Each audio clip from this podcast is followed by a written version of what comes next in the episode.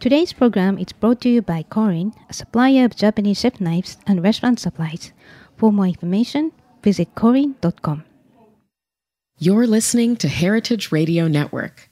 We're a member supported food radio network broadcasting over 35 weekly shows live from Bushwick, Brooklyn. Join our hosts as they lead you through the world of craft brewing, behind the scenes of the restaurant industry, inside the battle over school food, and beyond. Find us at heritageradionetwork.org.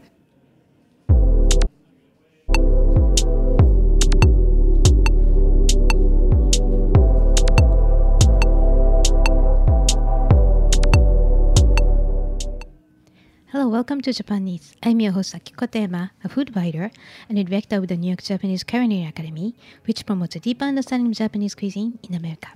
We are broadcasting live from a studio at Roberta's in Bushwick, Brooklyn. This show is all about Japanese food and food culture. We see sushi at every day in the supermarket, but what is beyond sushi? We hear dashi ramen izakaya, but what exactly are they?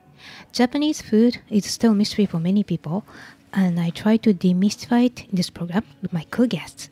And my guest today is George Weld, who is the owner of the iconic Brooklyn restaurant Egg that has served beautiful and sustainable food since 2005. And food there is made with produce from George's own farm in upstate New York. And American cuisine is not so visible or well known in Japan, but George is introducing the essence of American dishes through Egg in Tokyo, which opened in 2017. And now he has a second location. So today we'll discuss Egg's unique concept, how George brought it to Japan, his experience, discoveries in Japan, and much, much more. But quickly before we start, Japan Eats is available on the Heritage Radio Network website as well as on iTunes, Stitcher, and Spotify as a podcast. So please go to iTunes, Stitcher, and Spotify and subscribe to Japan Eats. And please write a review. We appreciate your feedback. Also, if you have any ideas about topics of the show or show guests, please let us know. You can email us at japaneats at heritageradionetwork.org or akikokatayama.com. And I have a uh, quick announcement. The 24th Sumo Stew is coming to New York on Monday, March 19th at 8 p.m.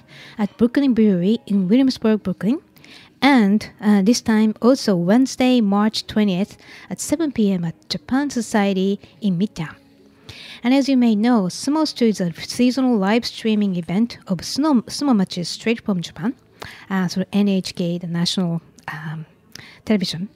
And you can enjoy Japanese food from outstanding restaurants as you watch the matches. And tickets are available at Eventbrite, uh, eventbrite.com and search Sumo Stew, that's S U M O S T E W.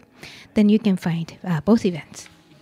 And for Japanese listeners, there's a $10 off discount, discount code. That's Japan Eats, one word, uh, Japan Eats. So I hope I will see you there.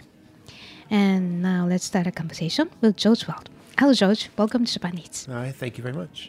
So, um, okay, so first, uh, let's talk about your background. So, where are you from, and uh, what did you eat when you grew up? Huh. I um, I grew up sort of moving around the East Coast, so mostly Virginia and South and North Carolina. Um, we moved every four or five years, and I ate kind of regular, generic American kid food. Um, I was a pretty picky eater, so um, my mother, who grew up in the South, tried early on to introduce us to some of the foods she'd grown up eating, but I um, refused to eat almost any of them. so all the things that I that I should have grown up eating, like grits and shad roe, and um, I pushed away and ate frozen pizza, and Mm. we did agree on fried chicken um, and hamburgers, but Right. That's interesting. We'll talk about why you're serving at the egg, but Mhm. it sounds like complete opposite. yeah. right. So before you get to egg, um, I heard that you at college you majored in creative writing, poetry, as well as environmental studies. So what made you become interested in these areas? Well, I mean, my um, I always wanted to be, and still still hope that someday I'll grow up to be a writer, um, primarily, and that was that my family's main interest was in language and um, writing, and um, and at the same time, we grew up spending a lot of time outdoors. I grew up in fairly rural places, so I saw from a young age how development affected, you know, basically the places that I liked to play, um, and became concerned about how the choices that we made as a culture were affecting places that I loved. So it came out of a, uh, the the they just both grew out of my sort of natural um, interest as a kid. Um, I was interested in language. I was interested in uh, place and trying to make beautiful things out of both of them or protect them. So, um, so where did you work before you opened Egg? After those, Well, a after college, I started graduate school, so I taught for a little while at um, at uh, as a graduate student at BU, and then again at the University of Virginia, um, and then my wife and I moved to New York, assuming that I would carry on as an academic, but um, I got sort of sidetracked by all of the excitement here, and um, I worked for a little bit as a. I mean, I never in food um, in New York. I worked in food when I was like when I was younger, sort of in high school and college. But um, when I got to New York, I worked for a, a friends.com. I worked um, at a literary magazine for a little bit, um, and really sort of stumbled into food almost accidentally. so what was the accident? the, I mean, I think having spent a lot of time doing work that didn't involve my hands, I was I had been writing, I had been um, programming, you know, websites and doing design, spending a lot of time at a desk, not getting outside, not thinking um, about even my body in a way. Um, I've, I I missed some of the physical work that kitchens had entailed, and I'd always wanted to do it. I was, but I honestly, I think I had been afraid and that I was too lazy to be a cook. um, so I um, was really just sort of plugging along, and a friend of mine who had, had been running a hot dog restaurant in Williamsburg, um, but wasn't using it in the mornings, asked me if I would be interested in opening up something there as an experiment. So I kind of had nothing to lose and a really easy way in, and I liked him and the philosophy of his restaurant. Um, and I thought it would be a fun experiment for a year or two. And then, it, to my surprise, succeeded. right. So sounds like you you you cooked before. I mean, at home. bit. Yeah, I cooked. I cooked in restaurants when I was in high school and in college. Um, so I had a little bit of experience, but they were all very. They were terrible restaurants. so I kind of got experience with the stress of it, but not the quality of it. And then I learned how to, you know, cook well at home. And so it was uh, the first year or two of, of working at, at my own restaurant was a really, you know, it was like trying to marry the the sort of care of a home cook with the stress and speed of a of a you know quick short order cook. Um, and honestly, I needed the cooks that I hired who came on to sort of teach me how to be a cook um, in a professional setting because I was really flailing when I started out. I could, you know, it's a great way to learn to force you, throw, sort of throw yourself into the fire. And I'm not sure that's the right metaphor, but at any rate, Right. well, but it's just interesting. Like you, you really liked frozen food and you know Mm. that kind of thing when you grew up. But then, egg, I think, is very homey, you know, hand-oriented Mm. yeah. Dishes that you said. So why did you pick uh, egg dishes? I think I, uh, I became really concerned about food for environmental reasons when I was in high, in high school and college. I um, started to understand the way that making food choices affected uh, it affected the the landscape and the quality of water and the quality of air. Um, so s- some of it came from that. Another part of it came from realizing that, in spite of what my mother, what sort of we had bullied my mother into serving us, this, there was a rich and long tradition of food in her family that I had just kind of ignored because I'd been so suckered in by Chef Boyardee and um, Mrs. Paul's. So there was there was a weird moment where I was sort of really focused on. Um, I was I was trying really hard to learn as much as I could about Italian food because I I thought, wow, this is a a culture that has a really deep and interesting um, tradition with with food and with sort of a connection between what you eat and the land. And oh, I really wish that I had grown up in a place like that. I wish I was Italian. And then it just some moment of a light kind of went on, and I was like, oh, Southern food offers the same kind of tradition and the same connection to place and a connection to a history. And I did grow up with that, and I could, access that. And you know, all I had to do was sort of go back to my mother with some uh, with an open mind, and she, you know, I realized that I had there were a lot like Southern food made its way into my um, into my diet as a kid, um, and my mother had always had a had a garden, um, so there were little there were elements of it all around. It, I sort of felt like, you know, that thing when you go back after being a t- terrible teenager and tell your parents how sorry you were. It felt like this is like a very elaborate version of that. Mm, I'm sure your mom was so pleased to find it. she's she's much happier with the food that I make now than I. Right. So, um, yeah, uh, for listeners who've never been to egg, uh, which I'm a big fan of, so maybe you can summarize the concept of it. Yes, I mean, there it kind of came from three places. One was my love of southern southern food. One was a love of um, breakfast, and one was sort of a social mission. Um, and my thinking was, if we could just do very simple renditions of of breakfast food, taking things that people were sort of um, used to seeing done done really poorly, you know, like a you know almost like diner food, but done done very carefully with really good ingredients that were sustainably produced or humanely raised. Um, you know, I had the experience of tasting eggs that had been cooked carefully as opposed to eggs that were just sort of cooked really fast and carelessly.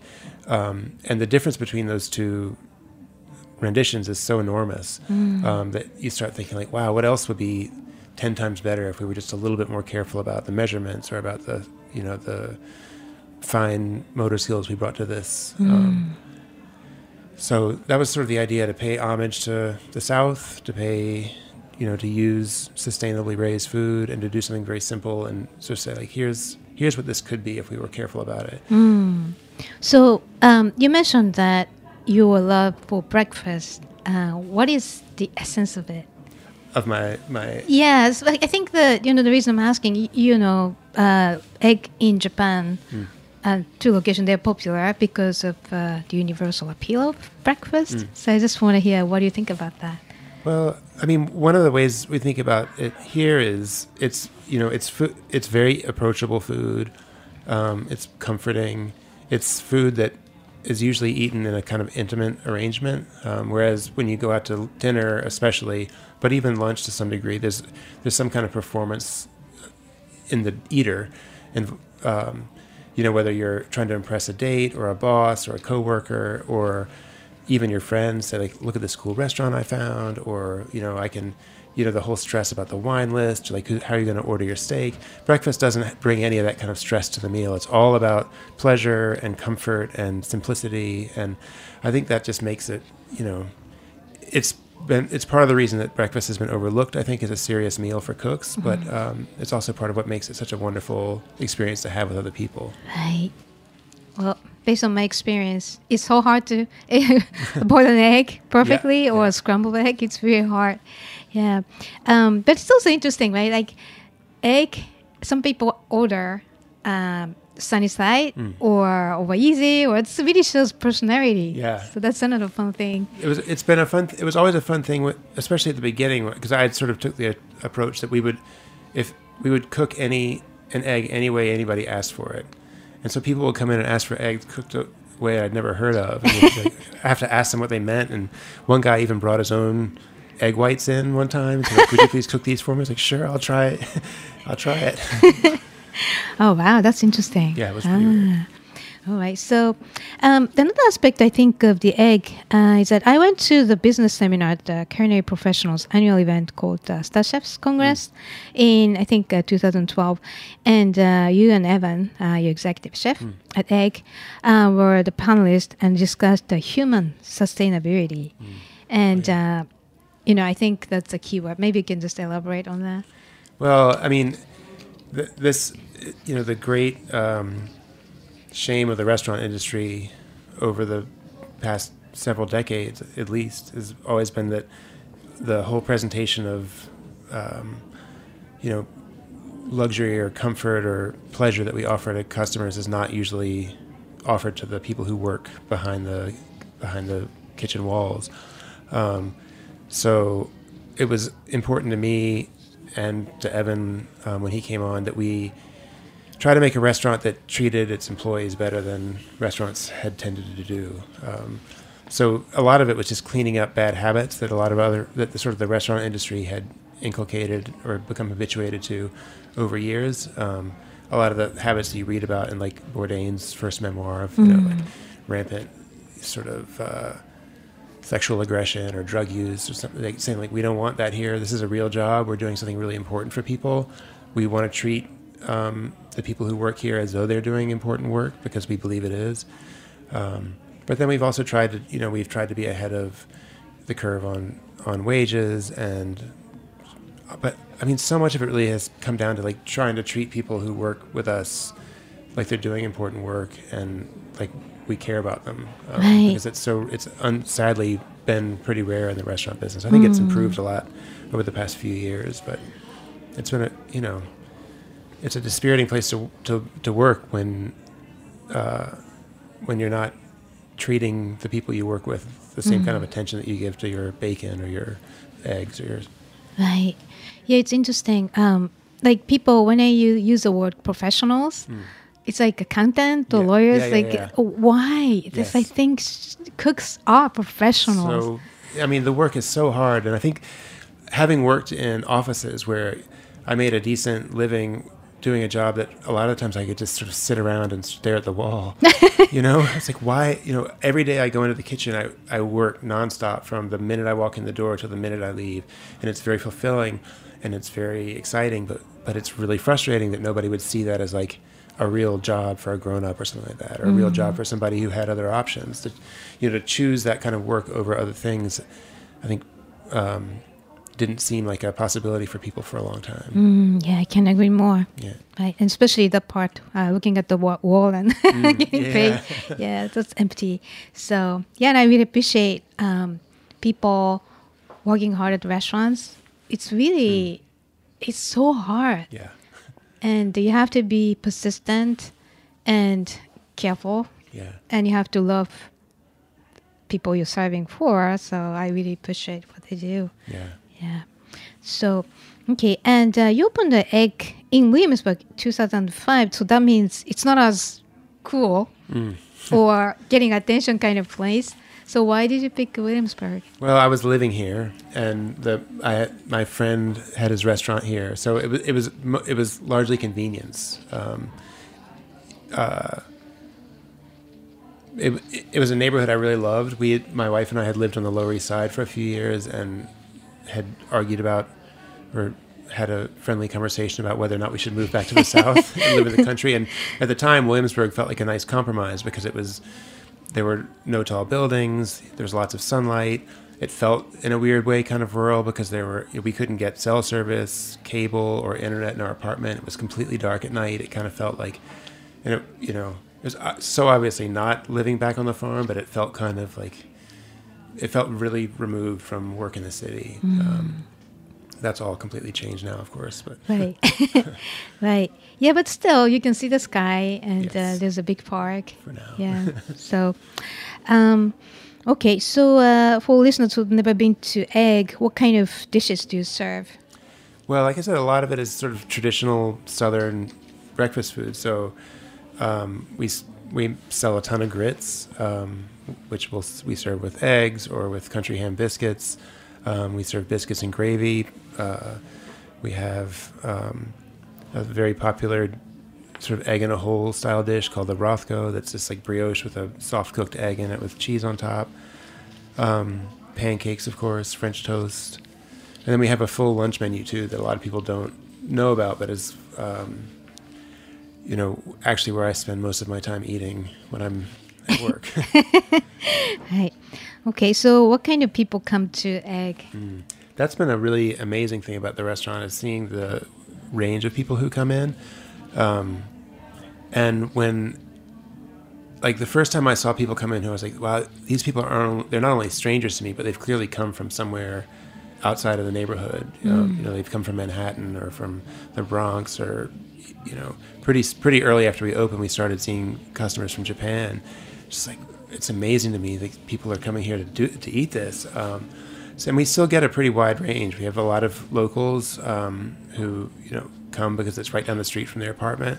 we still get a lot of tourists on the weekends, um, and they come from everywhere from Japan to Scandinavia to um, you know all over Europe, South America.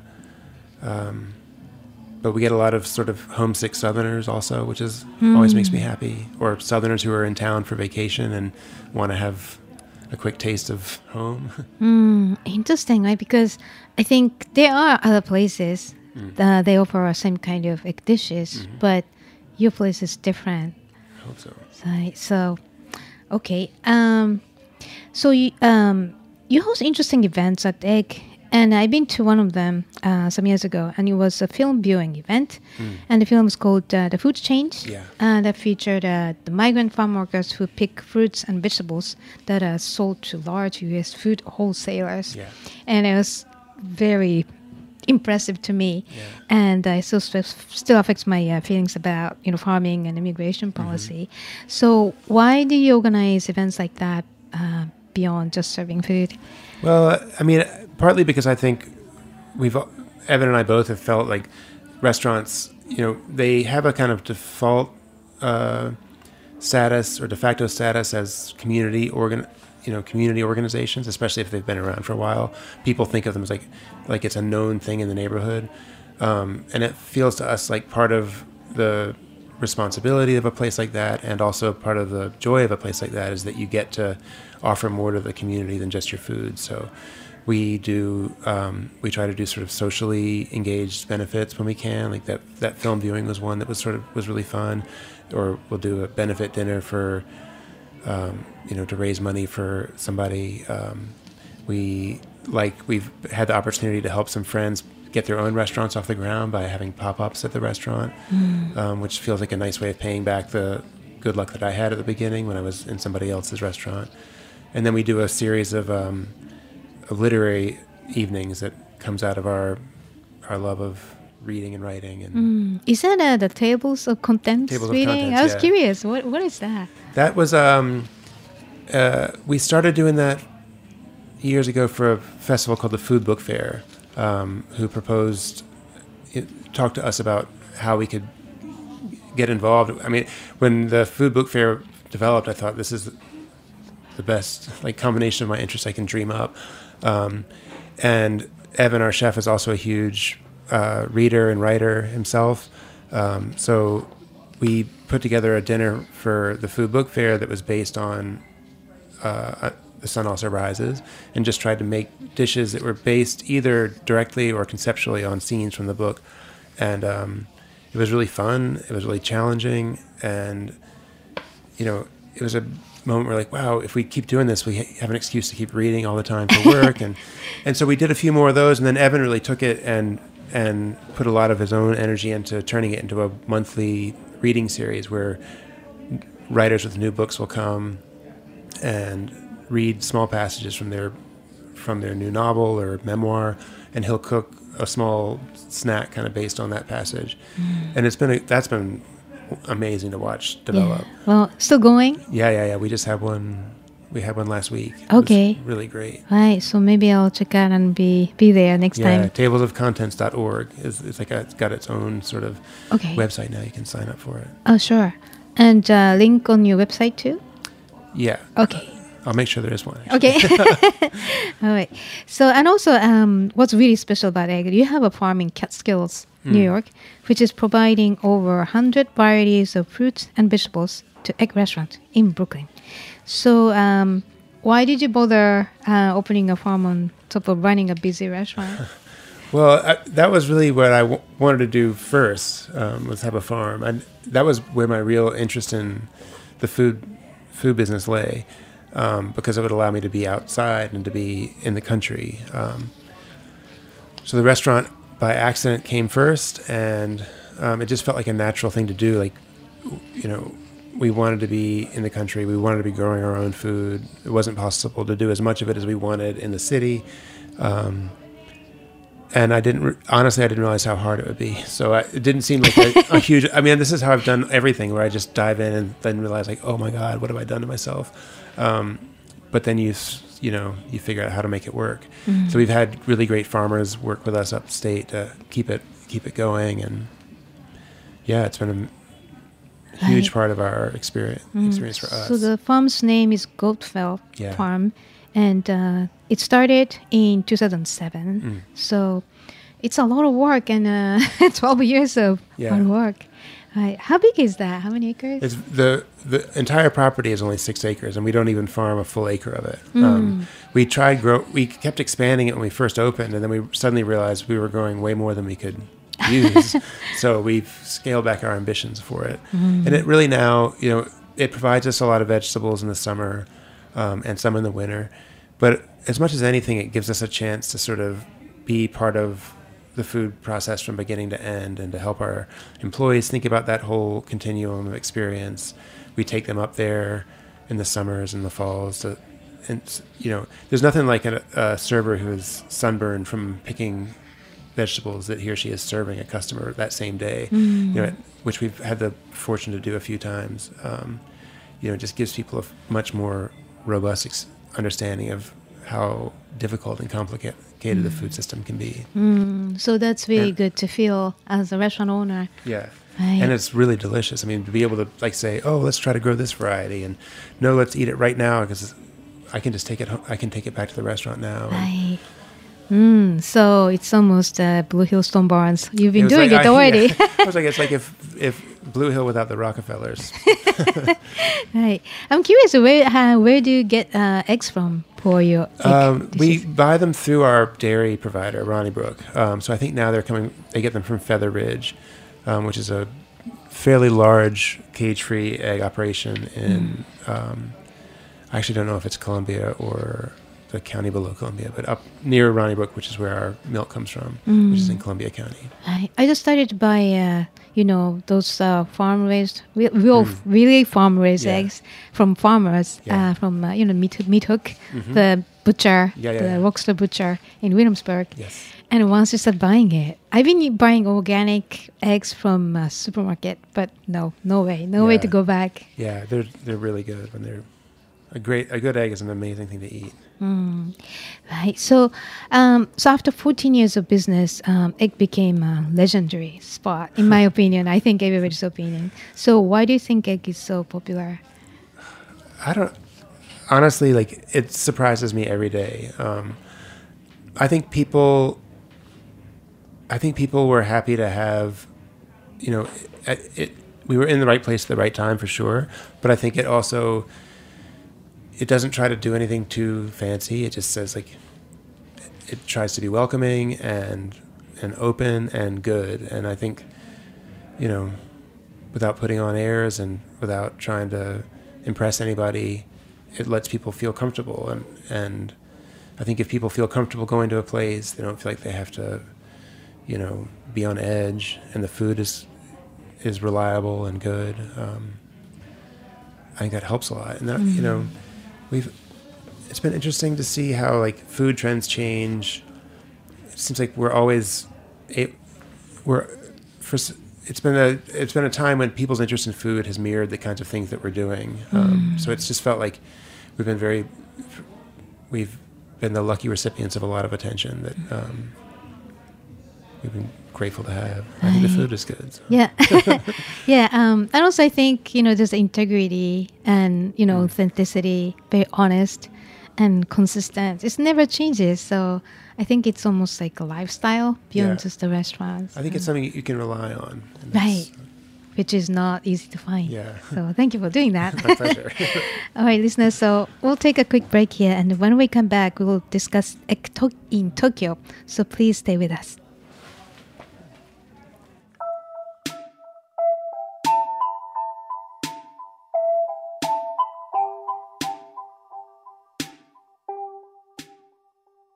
Today's program is brought to you by Korin, a supplier of Japanese chef knives and restaurant supplies. Korin is proud of their Japanese culture and traditions, but they want you to know that their products are not just for Japanese restaurants. Their knives and tableware bring out the best qualities of food from every culture and fit into every restaurant, from French to Pan Asian to American, and that is why they are located in New York City, where people from every country in the world come to eat. Korin's Tribeca showroom is home to the most extensive collection of Japanese chef knives in the world, including Japan. stop by to view the exquisitely designed tableware and the rarest natural sharpening stones. They have a whole range of knife services from repair and rust removal to reshaping and realigning. Korin is dedicated to this ideal, bringing the highest quality Japanese design to your table so you can experience the unparalleled quality of Japanese craftsmanship in your home or restaurant. For more information, visit korin.com.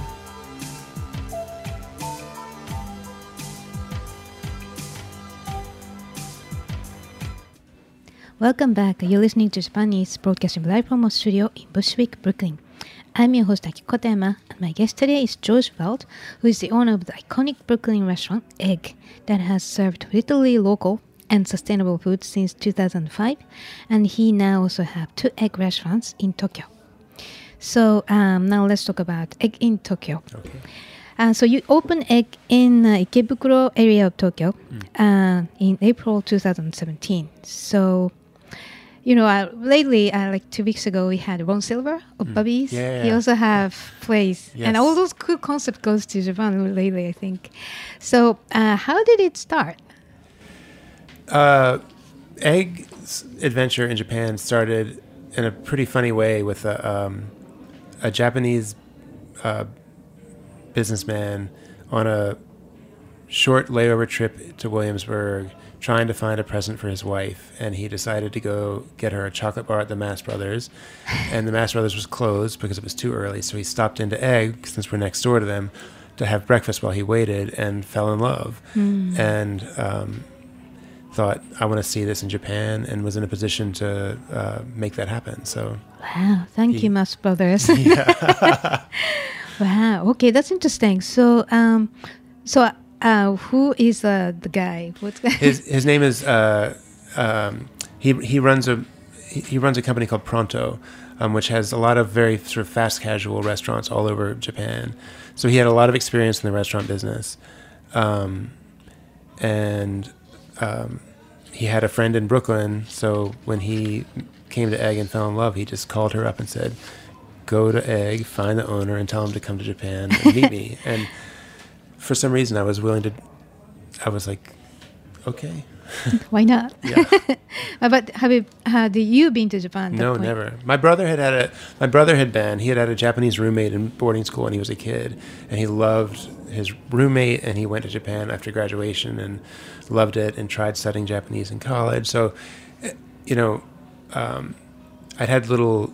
It had made inroads into my consciousness, but I'd never really thought of it as a place I would spend much time. Mm. Right, so Pronto is pretty, um, you know, visible in Japan. It's Hmm. a joint venture between Suntory and uh, UCC, which is another big coffee company. Yeah. So it's really, you know, good, high-profile Hmm. company. So, but it sounds like uh, they're hiding their name. Well, they they are aware that they um, th- they didn't want anything to distract from from egg, um, so they they wanted to make sure that we were um, when we showed up, people's attention was on us and not on them. In a very gracious way to bring us Right, bring us to the city. right. Yeah. Italy is gracious. Yeah, Yeah. it's instead of like me, we had Yeah, this.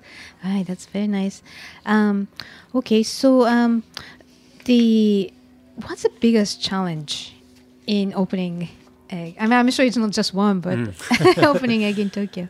Um, it's interesting. I mean, some of the challenge has been kind of settling down from our excitement, like enough to just like focus on the real problems. Because it we get over there and it's like, oh, this is all so great and so amazing, and it takes a while of saying like, okay, you know, like um, for example, when we first started the the it was our first experience in Japan. It was our first experience with the Japanese restaurant service, and we were all blown away by how how elegant it was and how quiet and simple and efficient it was. And we thought, wow, it's amazing. Every time you walk into a store, they welcome you. You know, people are you know they speak to you clearly. They like you're you're never out of you- you're never in doubt about where you are in line. Um, like it's so much more calm and and polite and focused than it is in New York. And all of our Japanese partners kept saying, "We want Brooklyn style service. We want Brooklyn style service." and we would say, "No, no, no, no, please. we want Japanese style service in Brooklyn." So, learning how to bring those two things together in a way like uh, it took a long time for us to to realize like oh there are things missing in Japanese restaurant service or things that we could bring to it you know a mm-hmm. certain warmth and kind of casualness and um, that mm. a lot of Japanese servers don't express at the table Right. So, for example, I'm very curious though. That's the point I always come across Hmm. because the service is very attentive, but it's not. You know, there's some wall, Yeah. thin wall between you and the, you know, someone Yeah. else who's helping you. So how do you break that wall? I'm not sure. Um, it's. I mean, it's hard even to sort of. w- w- Our younger staff in Tokyo are a little bit. It's a little bit easier with them. You know, they. I think. They maybe grew up a little bit more exposed to American style service or American style ideas, and are, are happy to be working in a place where it's a little bit more casual. But the sort of upper level managers or the people who are, have been in service longer, who come to the restaurant with more experience, have a very hard time. Yeah, it's sort of, mm-hmm. you know, being themselves. I think at the table, they, they want to be. You know, I'll come, I'll, and and they focus on things like, you know, the perfection of the table layout or. Um, the efficient, you know, where the glass goes when you put it on the table, and not so much this sort of like, you know, is this person having a good time? Or is it- Right. do you get a, do you feel any kind of connection with them? Interesting. And I didn't, yeah, that's interesting that the younger generation started to change too, maybe because of the traveling and internet. Yeah, So that's good.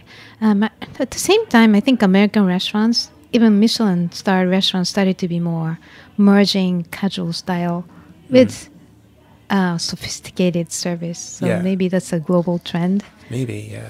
Right. I still think there are things that are so unique about Japanese Mm. service and Japanese culture that um, that I, you know, when I see like some of our staff in Tokyo who are young come in, and I'm like, oh, you know, I want you to go.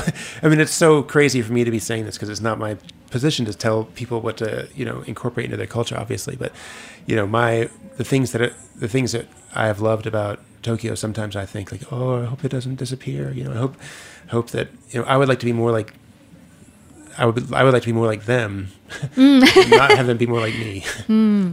Interesting. I think uh, that this is my personal opinion, but uh, the shared value, hmm. not just you know like Christianity shared value, hmm. but detail. In Japan, if you go to school, we share the same textbook and same TV programs. It's like dominant, and there's one thing, and you know what expected. Yeah. So people tend to be kind of working too hard to be aligned with it Yeah. which is for the better or worse. That's Yeah, yeah, what do yeah. you see? Right. I was just my last trip there. I was it was during the midterm elections, and I was I spent the day of the election like anxiously refreshing Twitter to see you know who had who had won various places. And one of my friends there said, "Why do you care so much about it?" It's like because it's our, you know, and and I we had this whole conversation about Americans like overly emotional involvement in politics maybe versus you know her attitude was sort of like no one's going to do anything you know everything's okay you know things are going along okay here much less sort of um, engaged and combative kind of relationship with power or Right. authority than we have here I think it's uh, hard to imagine when the president changes, everything changes Mm, yeah, yeah, from yeah. top to you know who's shining president's shoes. That was amazing to hear. Mm. Um, so I think that's the different way of how one personality can switch Right. the whole culture. that's true So yeah, I don't know which is better, but it's right interesting. now it's i guess we're both in the grips of crazy people at the moment but right right so okay so the so who uh, who's the chef at uh, egg in tokyo and uh, what was the challenge to find the right chef We got, I mean, we have. I love our chef. We have two now because we have the two restaurants, but um, both named Takuya.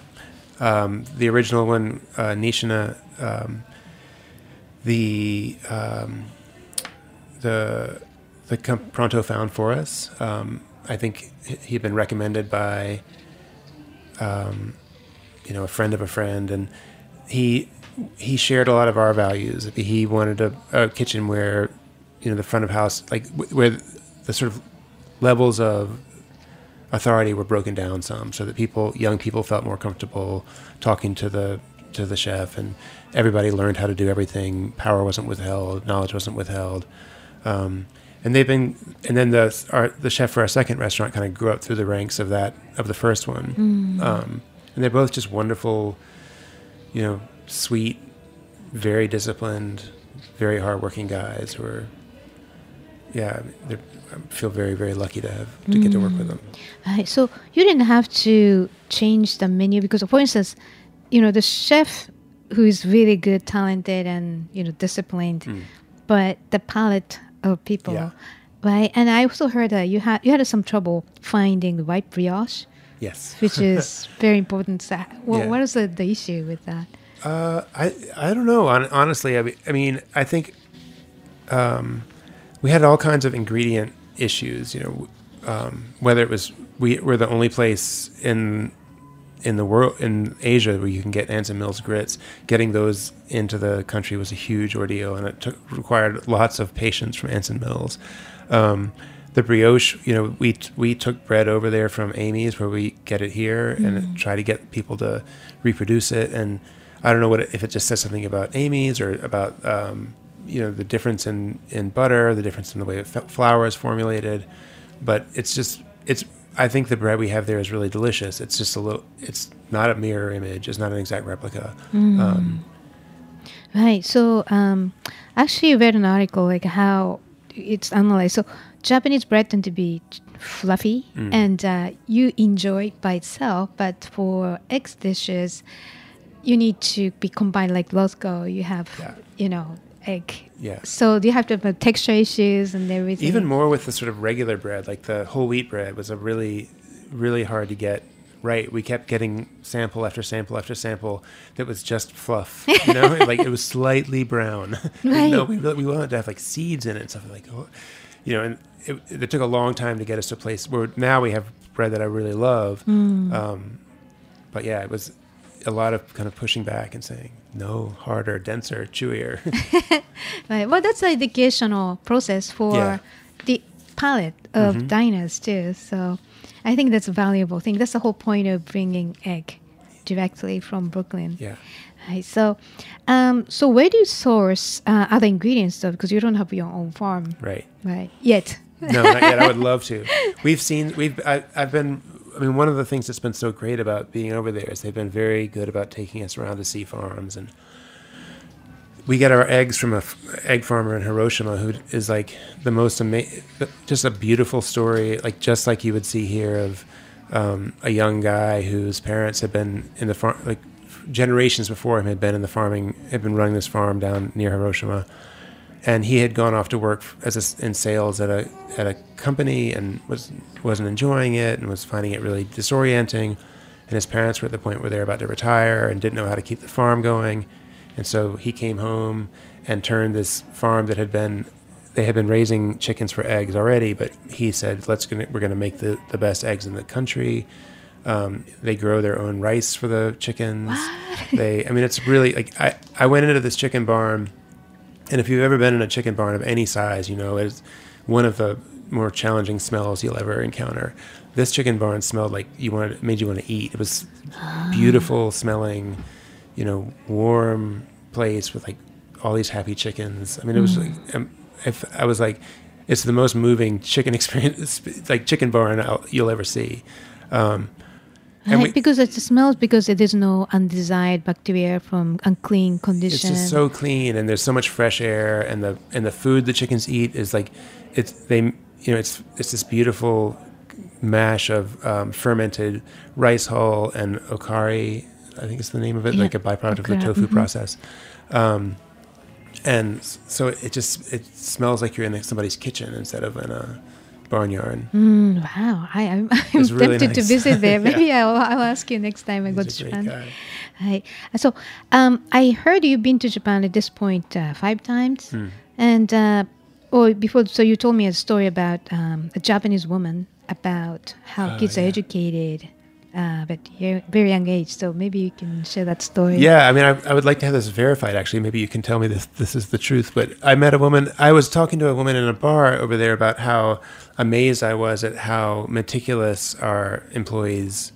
uh, hand skills were essentially like we could teach them we could show them how to make an omelet and they would immediately be able to make it exactly right um, when they move around the kitchen things just get put in the right place like quickly and easily and there's no kind of everything just they just seem to move so effortlessly and that, as i think i also mentioned to you it feels very strange to be a big american there because i not just because i'm much bigger than anyone else in the kitchen but because there's such a clear difference in the way that we regard our bodies and how we move through space. And this woman in this, that I met said, well, you know, when we're kids, before we take math classes and before we learn to read and write, we go through these sort of routines, these sort of exercises in class where we're just like, and they're all based basically sort of training us to do sort of fine motor skills or like move our bodies in certain ways. So I think she, I had also seen a, um, the restaurant in Ikebukuro was next to a uh, fire station, and I was walking back to the restaurant one afternoon, and I saw all the firemen in the in the driveway doing these exercises, and I described them to somebody in the kitchen. They're like, "Oh yeah, we all do those. We grow up doing those from when we are little tiny kids. It was like mm-hmm. a series of sort of stretches and movements and stuff like that." I was like, "Ah, oh, this sort of training of your body, and everybody learning how."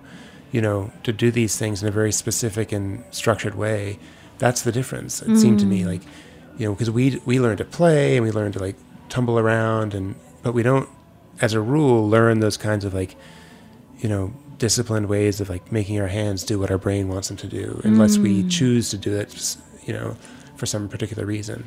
And there, it seemed like wow, everybody can just make things happen. Mm, interesting. So I never thought of that. Yeah. But that is true. Like you know, like here and there, they're embedded in daily activities, mm. and. Uh, one thing it came to my mind you know if you go to department stores yeah. the wrapping yes, exactly. boxes yes. in two seconds yes. and it's astonishing yes. and the first time i saw that when i was little my brother and i like let's try that when we went home and I was kept trying and practicing how to wrap a box. Yeah, yeah, yeah. I was so good at it even now. so that's like a manual. I don't know, like origami mm-hmm. things. I think culturally, um, Japanese people tend to have strong emphasis on it. Yeah, like it's really cool. I, I, I, never, I never thought of that. That's interesting. Um, so, do you have any other cultural shock? Um, like, you know, probably you just said that being in Tokyo makes you aware that you're very American. Yeah. Like, well, I mean, there's there's just a simple amount. You know, if you're a if you're a you know, a white guy in the United States, you can pass, you just like waltz through the world like nothing. You know, it's very easy to forget that you have almost that you exist as a distinct person. You know, you just feel like um, when I'm in Japan, it, like I'll catch a glimpse of myself in the in reflection and like, oh my god, I, I look so different from everyone around me. I feel I feel so blended in, and then I was like, oh, I'm, I do not blend in here at all, and I, and I move awkwardly compared to everybody, and you know, I, and I, I just I become hyper aware of all the little give giveaways that I have about being American, forgetting the fact that I just am like scream foreignness. you know, mm. just by mm. you know, no matter how I dress, no matter how I move, no matter if I'm like, you know, pretending to read Japanese in my on my phone. You know, like I'm I, I am so clearly other um, there, and that's a that's a very interesting and um, I think useful experience for somebody like me to have. Mm. So you're kind of programming yourself in mm. your brain as new you. Yeah. And uh, I think you're acting as a mirror. So it's mm. a mutual educational experience. Yes. Yeah. Ha- having you, other people at Egg in Tokyo or anywhere, I think they're learning something from mm. the cool stuff from you too. May not be the best model for it, but I guess you are. Um, so now you have a second location. The second location is in Setagaya, mm. uh, which is another central Tokyo, at uh, the Food and Agriculture Museum yeah. of Tokyo Nodai. And Tokyo Nodai is like a, you know, UC Davis yeah, of Japan, yeah, right? So it's the same owner, mm-hmm. right? That's a cool. It's great. It's a, such a cool um, location for us. I mean, the building is really beautiful. It was designed by Kengo Kuma, who's mm. amazing, beautiful architect. Wow. Um, so we it's got we have like twenty foot tall glass windows. You know, that overlook a little park. It's right by the um, what will be the equestrian center for the Olympics coming up. But it's also cool because we're in a university setting, surrounded by people who care about food and growing food and agriculture. So people are understand what we're doing right away, which is not something that we found to be the case in other parts of Tokyo. Um, That um, you know, at Nodai, people are constantly thinking about the connections between farms and what they eat, and um, so we've met. We like the first weekend we opened, I met a rice farmer who had helped establish the organic standard for Japan and taught organic farming to young rice farmers all over the country, and um, went up and saw his his farm. Um, I mean, just it, it just feels like very much like a place for a home for us. Right, Uh, it's yeah. even too perfect a location great. Yeah, yeah, yeah. and maybe you can make connection and you really gonna start a farm on your own in the so future right. So, uh, so what do you think about you know bringing the American restaurant concept to Japan? In, in what sense? Like, Um, can be anything. You know, um, I know it's challenging. Sounds like you're learning a lot, but you know, it's it's beyond restaurant opening, right? So, it's. I mean, it it's been it's been especially interesting for our particular idea because, you know, for us, the like just to take one part of our mission or one part of our the idea behind egg, which was to sort of show Southern food in a in a light that gave it credit for being a legitimate um, cultural um, and culinary history tradition. Nobody thought about those things in Japan. Like it, it's irrelevant. Like that whole kind of like there was no bastardization of Southern food in Tokyo because it, there just wasn't very much Southern food to begin with. So there wasn't. We weren't. We didn't have a cartoon version basically to fight back against. What we did have instead was you know trying to explain to people, you know. I mean, one of the funny things that happened a lot was people kept saying, "Okay, so this is a South American restaurant." Like, no, no, no, it's Southern American food. Um, and then trying to explain to people, you know, that even within the South, there are all these different regional traditions, and so no, jambalaya is not. That's that's from Louisiana. Our food is from the Low Country.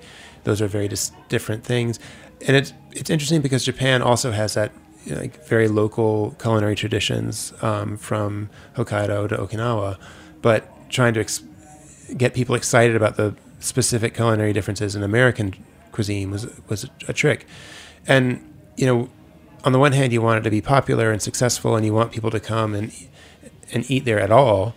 Um, on the other hand, you want to try to stay true to the the thing that makes it work where you're from. So, trying to find a way to sort of say make the food accessible and tell a story about it that appeals to people who don't understand the kind of cultural backstory that we're telling that we're talking against here. Um, um, while also you know, s- j- finding a way to keep all those like balls in the air and keep it open and accessible and and and feeling authentic to us has been an interesting challenge for sure. Mm, right. Well, weirdly, you know, American uh, to Japanese people, America is really, really such a great, wonderful place. Hmm. But American cuisine is not known, and hmm. I think one of the reasons New American, it's so hard to understand. There's no image like you can visualize, Right. and what they can think of American steak and burger and Sure. pizza, which is kind of totally outdated. Yeah, And I think you are creating kind of a good foundation to dig into, you know, something a little deeper. Right? And also, I think nowadays, especially the, this time of, um, you know, the times of all those internet, you need a story about any product yeah, right? It's like uh, even entrepreneurship to, you know, like glass of craft beer or something like you need a story behind it. So if you're not authentic like your place, it's gonna be gone yeah, quickly. yeah. So just figuring out how to how to relay that authenticity. One of the things that was really interesting when we first moved over is I I said I asked some you know you find a lot of American restaurants in in Tokyo. And I was kind of taken aback by it. And I was like "Wait, why are Japanese business why are Japanese you know organizations bringing these brands over? Um, and somebody said because it, because it's the you want some kind of guarantee of authenticity. In the same way you don't want to go to a like if you go to a Japanese restaurant in New York you want it to be the like a place where Japanese people go to eat when they're in New York. You want to know that the people who are making that food are making it the way that you know people eat in Japan the same idea in Tokyo like people want an American restaurant that is authentically American Mm. trying to f- but then they also want things you know like pancakes has been a funny thing because our pancakes are thin and Mm. dense um, and uh, in Tokyo the fad is for like f- super fluffy pancakes covered with whipped cream and like all these crazy sauces and trying to get people to say like but if you want an authentic American pancake this is it and here's why you should love it Right. that's, That's very important. yeah Right. Yeah. So, okay. So uh, that's very exciting, and I hope you can keep teaching people about the real American food. well It's just not known enough. So, it's been a great exchange for sure right. So, okay. So, where can we find more information about egg? We have our, our website, eggrestaurant.com. Um, we have a cookbook called Breakfast Recipes to Wake Up For that's full of um, recipes from the restaurant. Um, the You can get to the Japan Eats um, we- website through ours, um, and of course on Instagram and Twitter. Mm, great. So that's eggrestaurant.com. Yes. Great. All right. So, uh, good luck and thank you for joining us. Thank you so much. Thank you. All right, so listeners, um, if you have any questions or comments about the show or suggestions for show topics or guests, please contact us at Japanese at heritageradionetwork.org or akikokatayama.com. Needs is um, live at 3 p.m. on Mondays and always available at heritageradionetwork.org, iTunes, Stitcher, and Spotify as a podcast. So uh, our engineer today is uh, great intern Kevin, and thank you for listening. I'll see you next week.